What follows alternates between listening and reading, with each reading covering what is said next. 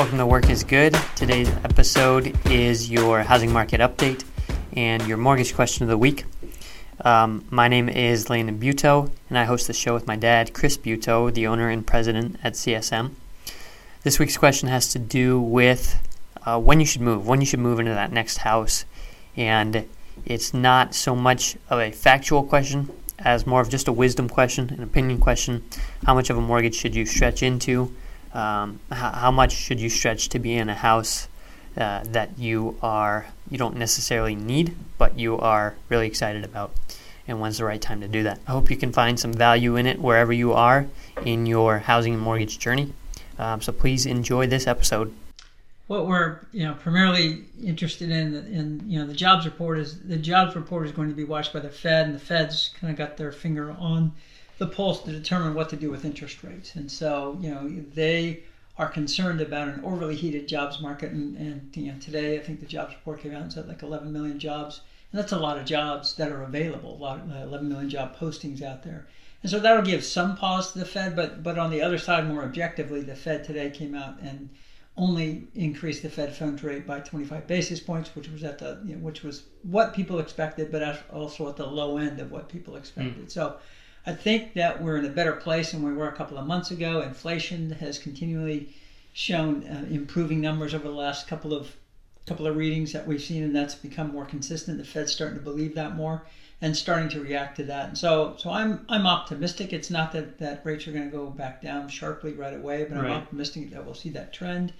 You know, in terms of the housing market, um, you know, anecdotally, uh, you know, my phone and email blew up over this past weekend with all of a sudden people coming out of the woodwork ready to do something. And so I think, you know, certainly from the buyer side, buyers are, you know, they're done with the holidays. They've moved on. They're looking into the new year.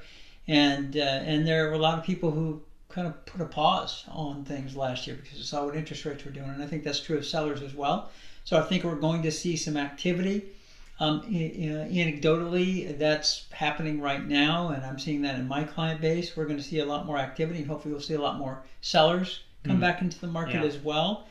Um, and then also, you know, on you know, anecdotal but but objective to, at some level as well. I had my first lender issue what they call the declining market notice, and basically, you know, haven't really dealt with that for a very long time because prices have been going up, up, and up. But but what some lenders will do, and many lenders will do, when they see values starting to come down on houses, they will curtail the loan to values that they'll do on certain programs. Mm-hmm. And typically, that affects, you know, generally that that affects um, um, jumbo programs more than any other. And it's very market specific. It's not a generalized thing where I say, okay, all jumbos are going to come down by 5%. We're only going to go to, to you know, 85% instead of 90%. They'll go, oh, the King County market hmm. is going to be deemed a declining market. And basically, that's a, that's a trailing indicator. So, you know, it's something that they look at. We, have all seen prices slow down. We've already seen that. So they're not saying that we're, we're seeing a, a you know a, a, decline into the future. What you know, things could go down further. Right. But what they are saying is we've seen values come down. We've seen them slow down, and we are going to put a pause on issuing those higher loan to values until we see that stabilize a little bit. And so prices softening a little bit. That's not news to anyone. Um, you see properties sitting longer, more opportunity to you know, compete, uh, to negotiate with sellers. And uh, overall, you know, it's a good time to be paying attention. It may not be your time to buy, mm-hmm. but I think it's a bad time to be ignoring the market if you are a buyer interested in buying. Yeah. Great, got it. Uh, okay, quick mortgage question for you this week, and it has more to do with just kind of your input on when's a a wise time to buy in terms of life stage uh, and so, specifically, let's say you have someone who is sitting in their first home right now. They they are a homeowner, um, but they planned on that kind of being their first home, and they knew they wanted to be looking. Um, if they if they were in the in the stage where they're able to get into the kind of home that they'd like to move into, at say twenty percent down, it's going to be a little bit of a stretch. Uh, you know, a larger larger monthly payment. Um, on on the on the larger side in terms of you know how it fits in their budget, um, but still doable. You know, still qual- they can still qualify for it. What you, like what uh, again, obviously this this is it's an opinion question. Um, but what are your thoughts on it, should you stretch into that kind of situation? So is is this a move up buyer? You're selling your departing house and you're moving into the next house, Yeah. and it's going to be a little bit of a stretch.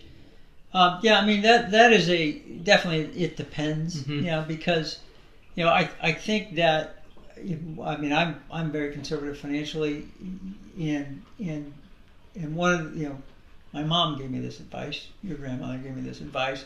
You know, she said that you know housing is one of the things that you should stretch into because it's it's it's meant to be something that that you grow into, right? Both physically, right? If you're you know your first time and you know maybe it's your second home and your family's growing and so you Yeah. need more space, but also financially, you know, because you're expected to be in, in a house, not you know it's not a one year investment. It, you know it's typically you, you want a, like a five year horizon or something. And so you're you're you know you're expected to grow you know in terms of your career, your your income, and so it's okay to stretch into that. Now, mm-hmm. never you know never okay to stretch into that. You know when it's it's more than you can take on now, Right. it's going to cause immediate acute problems. You know, so you should never do that. But but in terms of stretching your comfort zone a little bit, I think that's wise. And and then you have to filter that through you know what's your current work situation. You know, are you feeling confident, or are you feeling uncertain about it, or are you feeling like you're ready to make a move Hmm. into a you know into a different you know, avenue work wise? And so I think you have to filter that decision through the other areas of your life. Yeah, And if lots those of are pieces stable, sure. You know, if those are relatively stable, and you feel yeah, I'm I'm, I'm in a stable position you know, in in my work. And and I'm you know I'm planning to be in this next house for a number of years. Then yeah, I think it's a great time to, Yeah. to do that.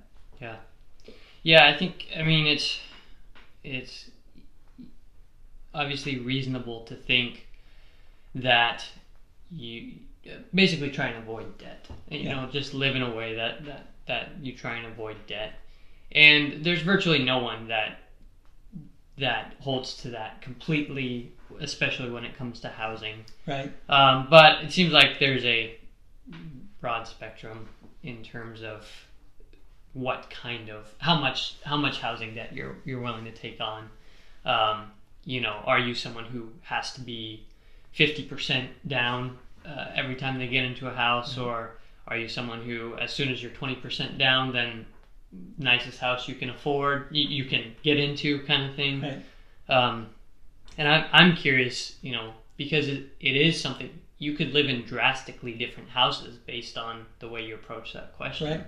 And you could comfortably live in drastically different houses. Yeah. It seems like, you know, like in my in, uh, in my mindset, having not gone through it before, and and uh, of you know the the choice of what kind of house you're going to stretch into, it's like you you could save for 20 years to try and 20 years from now get into that really nice house or or just like you know a, a house that you're excited about like stretch stretch from where you are now um, or you could get into it and then be in the same position comfortably and wisely you know Yeah. it seems like just the way housing's set up it, there's there's protection for you and it's not like you know you're suddenly again you know there's job decisions you got to be aware of and stuff but that's kind of the direction i have in mind which is l- less conservative Yeah. um, but i'm yeah i'm curious on on your your thoughts on that approach which you touched Yeah. on a little bit but Yeah, no, I, th- I think that it's it, it it it really does come down to you know, like you said, personal risk tolerance, how risk, right but also you know, what your alternative use of those funds are.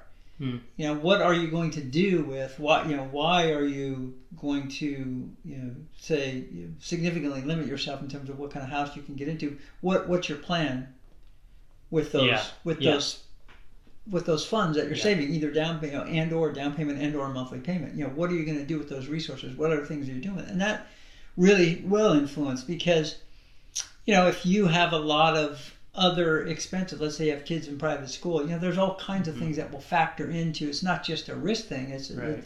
it's a what, what is your expense load Mhm. you know and and the the you know the the metrics that you'll see out there you know what are the rules of thumb with regard to how much you should spend on housing they don't factor in everybody's individual situation Right, this, what right, rules for of sure. thumb. So you have to factor that in there.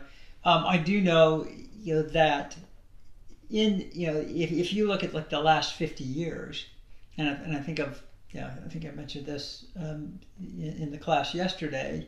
You know, the last 50 years, I took every five year period over the last 50 years, and you can throw a dot, a dart, and hit anywhere on that 50 year timeline.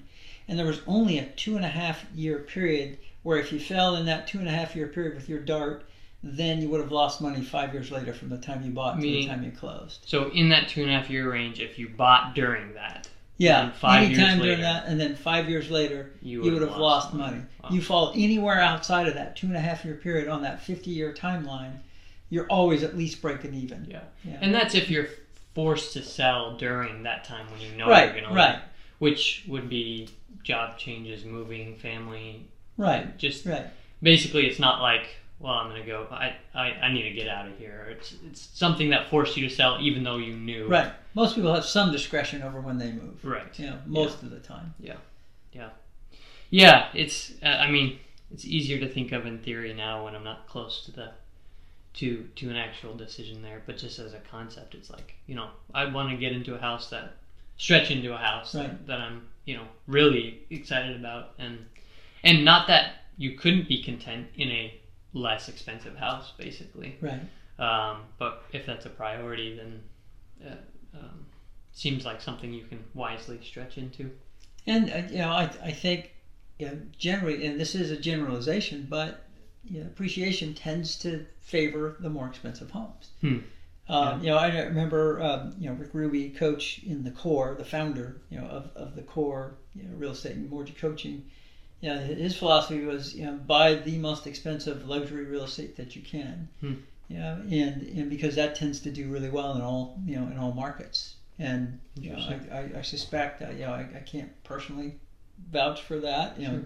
but um, but I think that tends to be true. You know, expensive real estate tends to do well through through you know virtually any market. you Yeah. know. and and so you know buying a you know scrapping by and buying in a neighborhood that's maybe not so great versus spending a little more money stretching into a better neighborhood that might be worthwhile. Hmm. You know. Yeah. Interesting. Cool. Thanks, Ben. Yeah. Thank you. Thanks for listening to Work is Good. If you enjoyed it, share it, leave a review, and listen next week.